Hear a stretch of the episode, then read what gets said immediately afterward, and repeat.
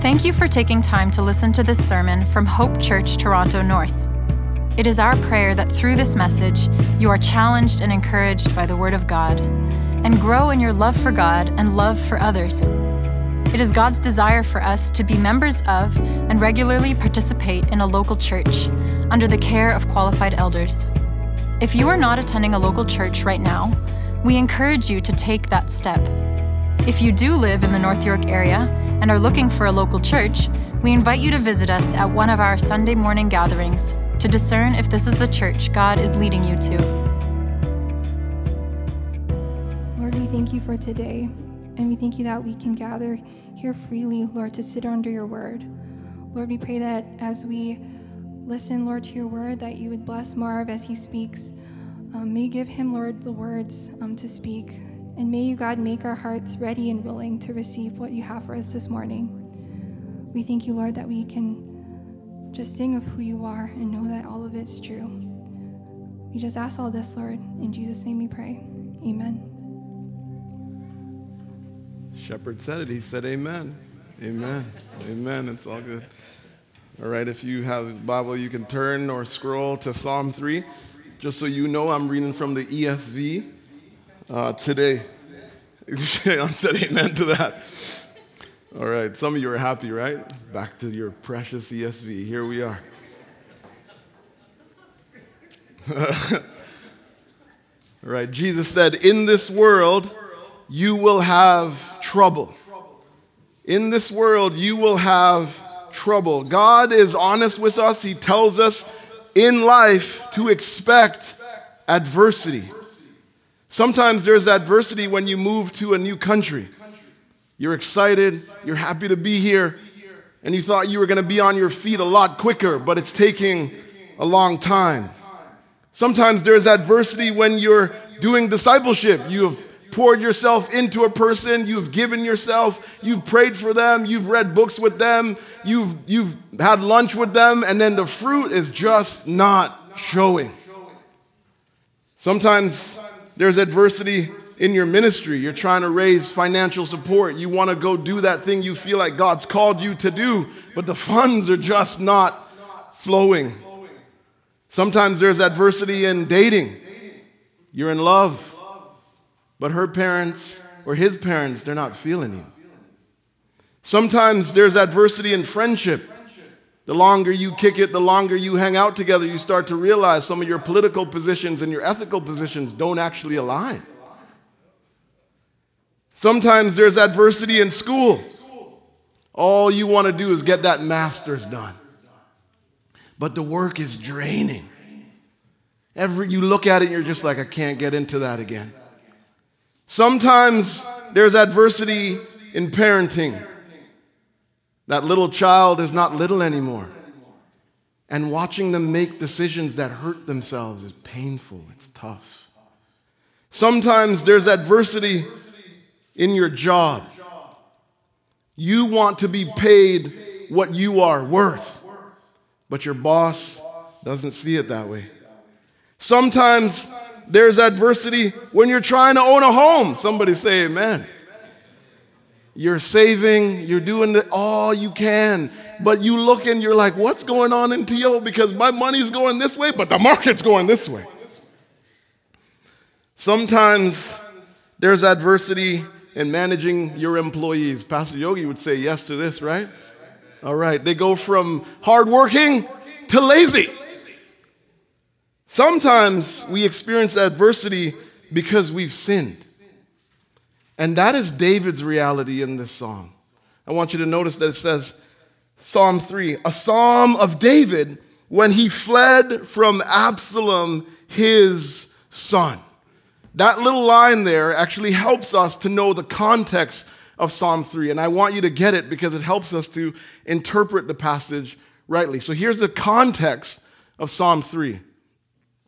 It's coming, I promise. So here's the context. And if you read 2 Samuel 11 to 16, you'll catch all of this when you get home after your nap. Because of David's sin with Bathsheba, Nathan the prophet, pro, uh, prophet said God would raise up opposition against David out of his own house slash family. Eventually, David's son Absalom conspired against him and stole the hearts of the people of Israel. So he turned everybody against David. Absalom then, then had himself proclaimed king, and David had to flee for his life. This is coming to me off the top of my head. One of the reasons why Absalom gets upset with his dad is because one of David's kids does a terrible thing, and David does nothing. Now, I'm not saying that Absalom is right in what he does, but David is wrong as a dad for doing nothing. And the lesson there is indecision in your life is a decision. If you see that something needs to be done and you do nothing, you are making a decision, and there can be consequences that come from that. Then one of David's most trusted counselors, Ahithophel, turned on David and joined Absalom, and he counseled him on how to attack his dad. That is the context. And so, so adversity has showed up in David's life like snow came this morning. And I'm not happy about that. But here we are. Adversity comes, came in David's life, and it comes in our life. And when it comes, here's what you can do tell God how you really feel. Look at verse 1. Oh Lord, how many are my foes? Many are rising against me. Many are saying of his soul, There is no salvation for him in God. Notice the word many comes up three times. There's a, there's a crowd of people against David. They're many, they're mean, and they're mocking. Verse 2, he says, Many are saying of my soul, There's no salvation for him in God. They attack his faith. And the attack actually hurts. He is lamenting here. And I want to say, when you are in a tough spot, lamenting is a healthy and biblical way to respond to what you're going through. We don't have to pretend like it's all good. Let me say this it's actually unhealthy when you do that to hold on to those emotions, to not actually let them out, to not pour them out at the feet of God, right? It says God is a refuge. We can come to Him and tell Him everything. And sometimes we come and we're like, oh, God, I desire this. Oh, Lord, you're worthy. And God's like, just tell me what's up because I know what's going on. We don't have to pretend when there's pain, when you're feeling it. Tell it to God. That's what David does. He says, There's all kinds of people against me. I'm running for my life. My son wants to kill me. And my friends, my brethren have turned against me. This is tough. I'm in the fire. Help me, God. I want you to know that David was mocked, but he's not the last king to be mocked. Jesus was mocked. When Jesus is hanging on the cross, they say he saved others, but he cannot save himself. They say, Come down from there, and then we would believe you. But Jesus endures the mocking. Do you know why? Because he loves you, and so he stays there. He says, You can mock me all you want because I did not come to save myself. I came to save Fred. I came to save Sarah. I am staying up here. And so he endures the mocking because he didn't come to save himself. He came to save you and me. And here's the thing in this culture, you will get mocked for believing that. You, people are going to be like, oh, you're intellectually weak. Really? You believe that? Yes, I do. Because there's all kinds of nonsense that you believe. You will get mocked for believing that. And when that adversity comes, right, it's hard to be mocked for your faith. But when that adversity comes, you need to endure it. You know why? Because one day Jesus Christ will silence all the mockers. And you will be standing there giving praise to God because your salvation, your sanctification will be complete and you are going to enter into glory. And it's going to be joy forevermore. Your job in the face of mockery, when you're getting mocked, is to endure and keep the faith because Jesus will get it all right.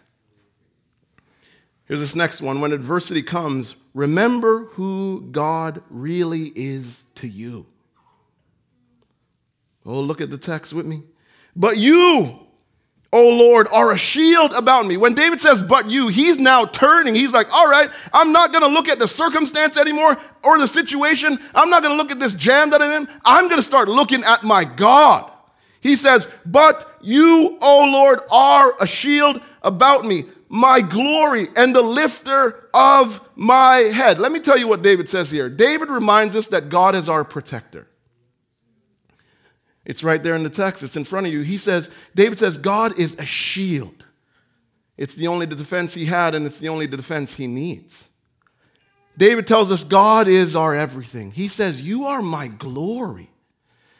David finds his purpose, his meaning, his joy in God. If some of us are honest, we're not like that. We find our purpose and our meaning and our joy and all kinds of other things. And as soon as those things go, we're in we're on our face. When you substitute something else for God, it generally doesn't go well. He, God is his everything. Then he says, God is our sustainer. He says, You are, in verse 3, the lifter of my head. You are alive, you are awake because God is sustaining. When you are down, do you know who picks you up? Is God. You are the lifter of my head. Then he says, God is our salvation. You're like, where are you getting that? Look all the way down to verse 8. Salvation belongs to the Lord. Your blessing be on your people. I'm showing you all this because when adversity comes, this is what we are we tend to forget. Who God, and the moment you forget who God is, you start getting stressed, you start getting anxious, you start getting afraid, and you just start staring at the thing in front of you rather than staring at your God. And so when adversity comes, remember who God really is to you. Because when you do remember that, when you remember who God is, what He's done in your life, when you remember that God is for you, do you know what you do? You turn and you say, Help me, God. You lift your voice to God because you say, That is where my help comes from. God is with me. God is for me. Verse 4, David says, I cried aloud to the Lord, and he answered me from his holy hill. He lifted his voice. See the verb, the verb there? I cried aloud. This wasn't some silent prayer. Right?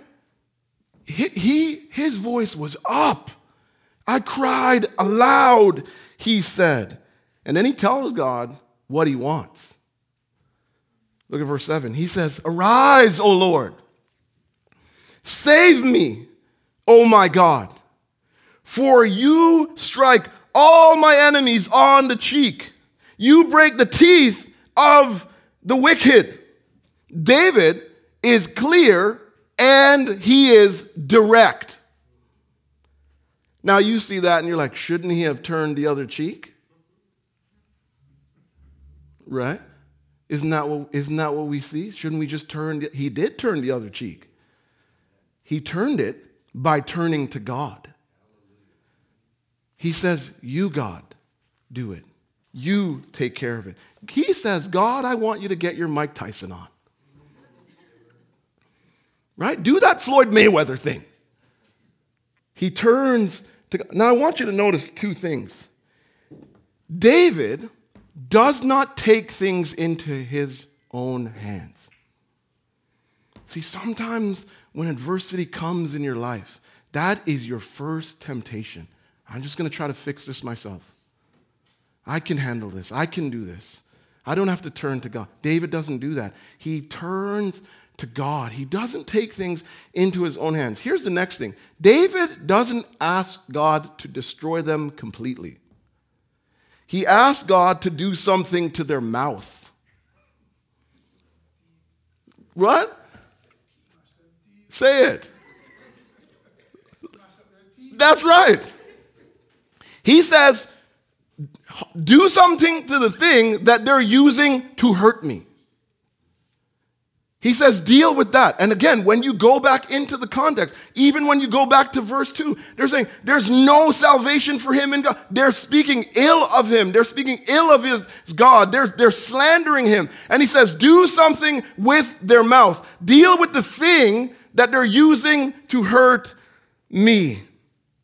See, when adversity comes, here's what I want you to know from this you have to tell God what you really want him to do. Come on now, don't leave me up here. All right? We huh? Yeah, we talk in church. Tell God what you really want. Again, sometimes we come to prayer and we're just messing around. Right? Look, that Acts model of prayer, I get it. I mean, you know what it is? Adoration. I don't even know all them. Adoration. Come on, you say it. Adoration. Yeah, Rochelle doesn't even know. She's like squinting. She do one of these, like, mm, adoration, confession.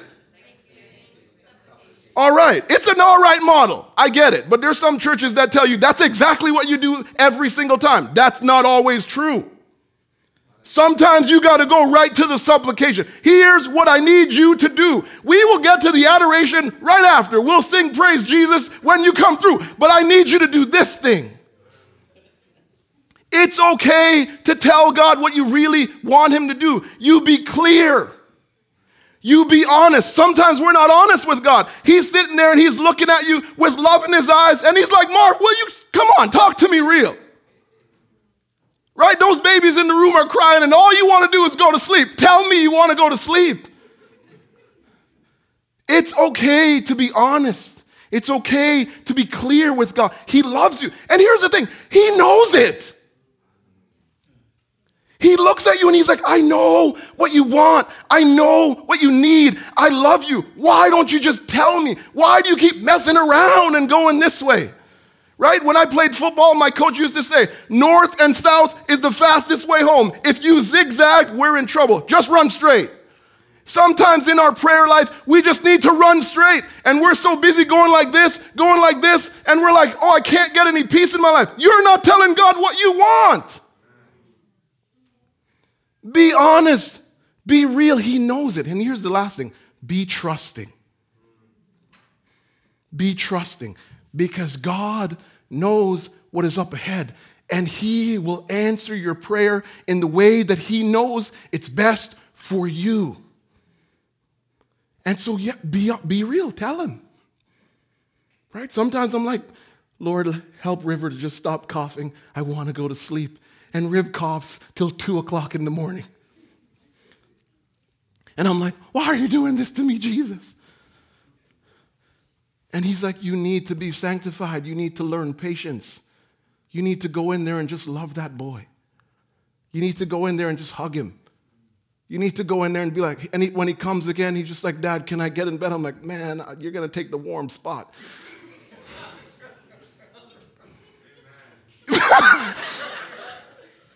He just need, he needs you to love him.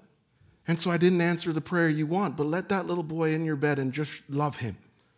Help him settle down. Sometimes God doesn't answer the prayer you, how you want it. You have to trust him on that, but you still be real and you still be honest with God. David prayed and God answered. And I want to show you how God answered. Let me show you this. I think it's on the screen here for you. It says, And David was told, Ahithophel is among the conspirators with Absalom. So again, that's David's trusted counselor. He gets told, One of your boys has turned against you. And David said, Oh Lord, please turn the counsel of Ahithophel into foolishness, prayer. While David was coming to the summit where God was worshiped, behold, Hushai the Archite came to meet him with his coat torn and dirt on his head. And David said to him, If you go with me, you will be a burden to me. So this is David's friend. But if you return to the city and say to Absalom, I will be your servant, O king, as I have been your father's servant in the past, so now I will be your servant. Then you will defeat for me the counsel of Ahithophel. So Hushai, David's friend, came into the city just as Absalom was entering Jerusalem. I want to say this because it's coming to my head right now as the Spirit gives it to me. Sometimes in adversity, you're going to find out who your friends are. right? Ahithophel up top turned against him. Hushai, in the toughest moments, is with him. I told you, I say this all the time don't just friend up anybody. We need friends. We need people in our life, but you need to be sensible about who, who you take as a friend. And in tough moments, you're going to find out who your friends truly are when the adversity comes. I think there's a next slide. So he goes back. David sends him back. And I'll give you a summary here. When Hushai gets back to Jerusalem, he declares his loyalty to Absalom. Then Absalom gets sound advice from Ahithophel on how to attack David. When you, when you read it, it's great advice. But for some reason, after getting the advice, Absalom decides to get more advice from Hushai. This is all the context of Psalm 3. And instead of following Ahithophel's advice, Absalom goes with Hushai's advice. And let me tell you why he does it. 2 Samuel 17, verse 14 says, And Absalom and all the men of Israel said, The counsel of Hushai the Archite is better than the counsel of Ahithophel. Here's why. For the Lord had ordained to defeat the counsel of Ahithophel. David prayed and then he took action. Now I want you to turn to somebody and say, Why is he showing us this? Come on. Yeah, Joanne's laughing. Here's why. Yes, just let me tell you why. Because sometimes in our life, when adversity comes, we get busy planning before we start praying. Oh, yeah. It's like getting in a warm bath, right? Mm. We pray, we, we, we start, we, I'm going to take action.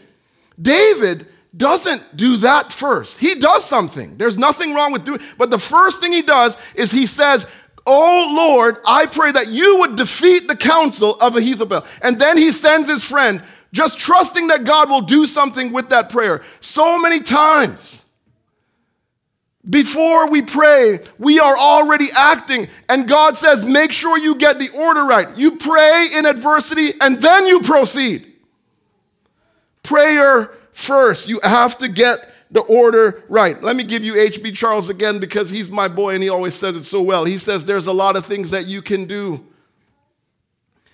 before, sorry, after you've prayed, but there's really nothing that you can do until you have prayed.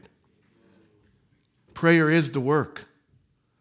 Pray in adversity. We always pray and then we proceed. Here's the other thing you should take from this God uses our prayers to help us and advance his plan. He, let me say it because you're not, it's not hitting you. God, because I want you to understand, your prayer is, is powerful and it's effective when you do it by faith. God uses our prayers to help us and accomplish his plan in our world. Prayer is powerful. And so we are to be a people who pray. Here's this next thing when adversity comes, stop and really go to sleep. Now, none of you were expecting that one. Stop and really go to look at verse 5. I laid down and slept.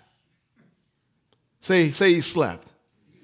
I laid down and slept and woke again, for the Lord sustained me. David stops stressing, he stops fearing, and he starts sleeping. You know why? Because he casted all his anxieties on God. He lifted his voice in prayer, and when he does, he says, It's not my problem anymore. See, some of you can't sleep at night because you're holding on to your burdens instead of casting your burdens and you toss and you turn and you toss and you turn. Have you prayed? Have you casted your anxieties on God? When David prays, he says, It's not my issue anymore. When David prays, he says, I'm not God. When David prays, he says, I'm going to give it to the one who never sleeps. says God never sleeps or slumbers, that He is where our help comes from. Now, here's what I'm not saying I'm not saying when you lift your voice to God, tell Him what you really want, stop, that everything is going to be resolved quickly. When David wrote this, he was still in a jam, right? He was in a jam tighter than skinny jeans. It, everything.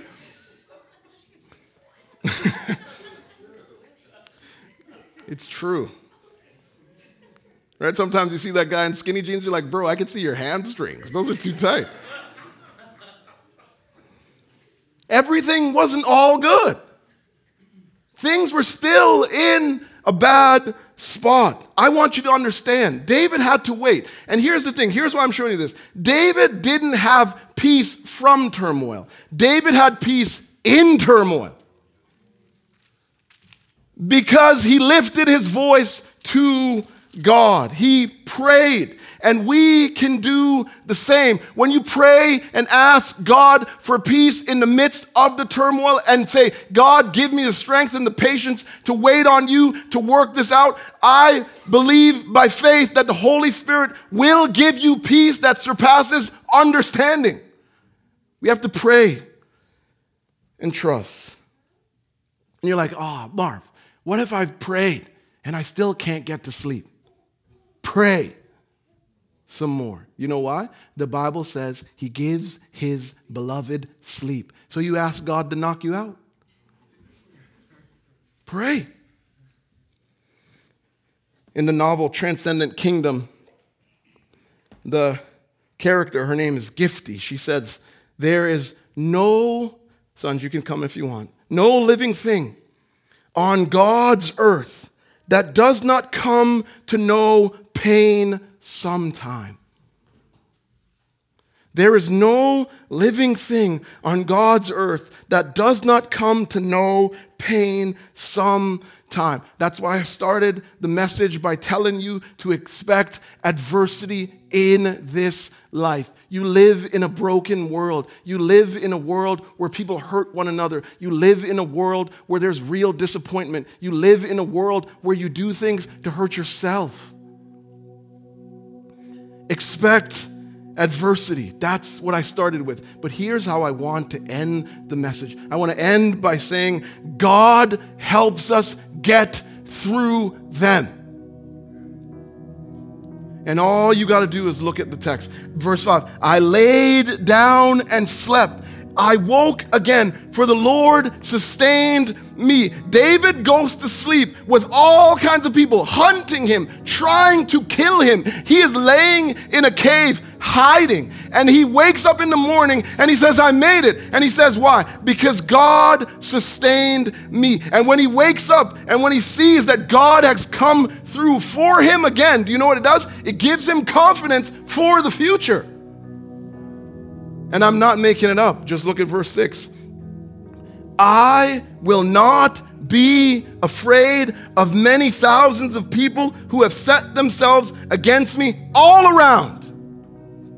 He wakes up and he is full of confidence in, not in himself, he's full of confidence in God because he realized last night God answered my prayer.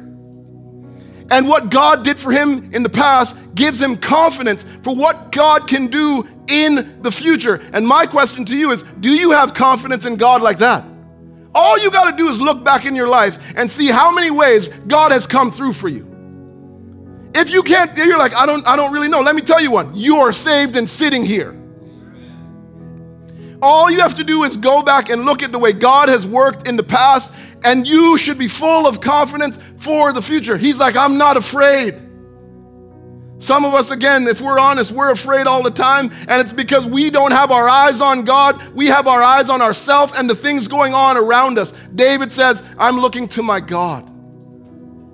I'm looking to the one who has come through for me in the past, and I'm trusting him for my future. I will not be afraid. He prayed, and God got him through. When you pray, when I pray, God will get us through. H.B. Charles said, let me give it to you, give, him, give you another one from him. Prayer is our expression of dependence upon Him. Prayer is arguably the most objective measurement of our dependence upon God. Here's where it's going to touch you a little bit. The things you pray about are the things you trust God to handle. The things you pray about are the things you trust God to handle. If there's a tough thing going on in your life and you're not praying about it, do you know what you're saying? You're saying, God, I got this.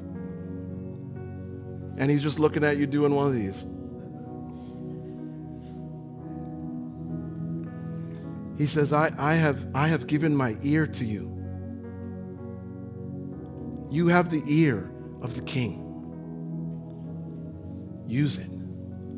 Let's stand and pray.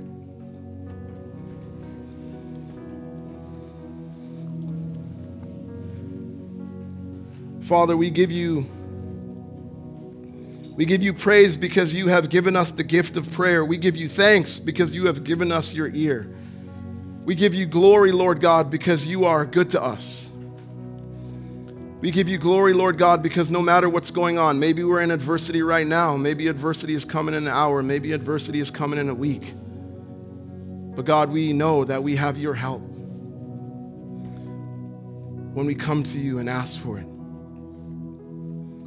Father, I pray that you would forgive me for all the times, even just this week, where you exposed how much I don't want to pray,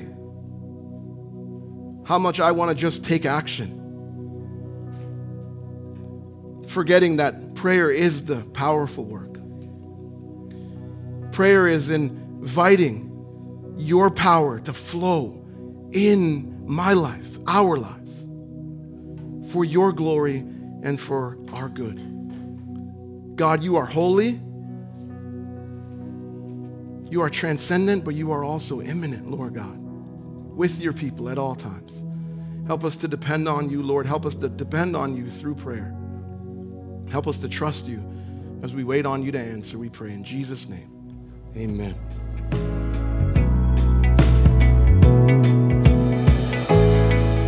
For more resources or information about Hope Church, visit hopetorontonorth.com.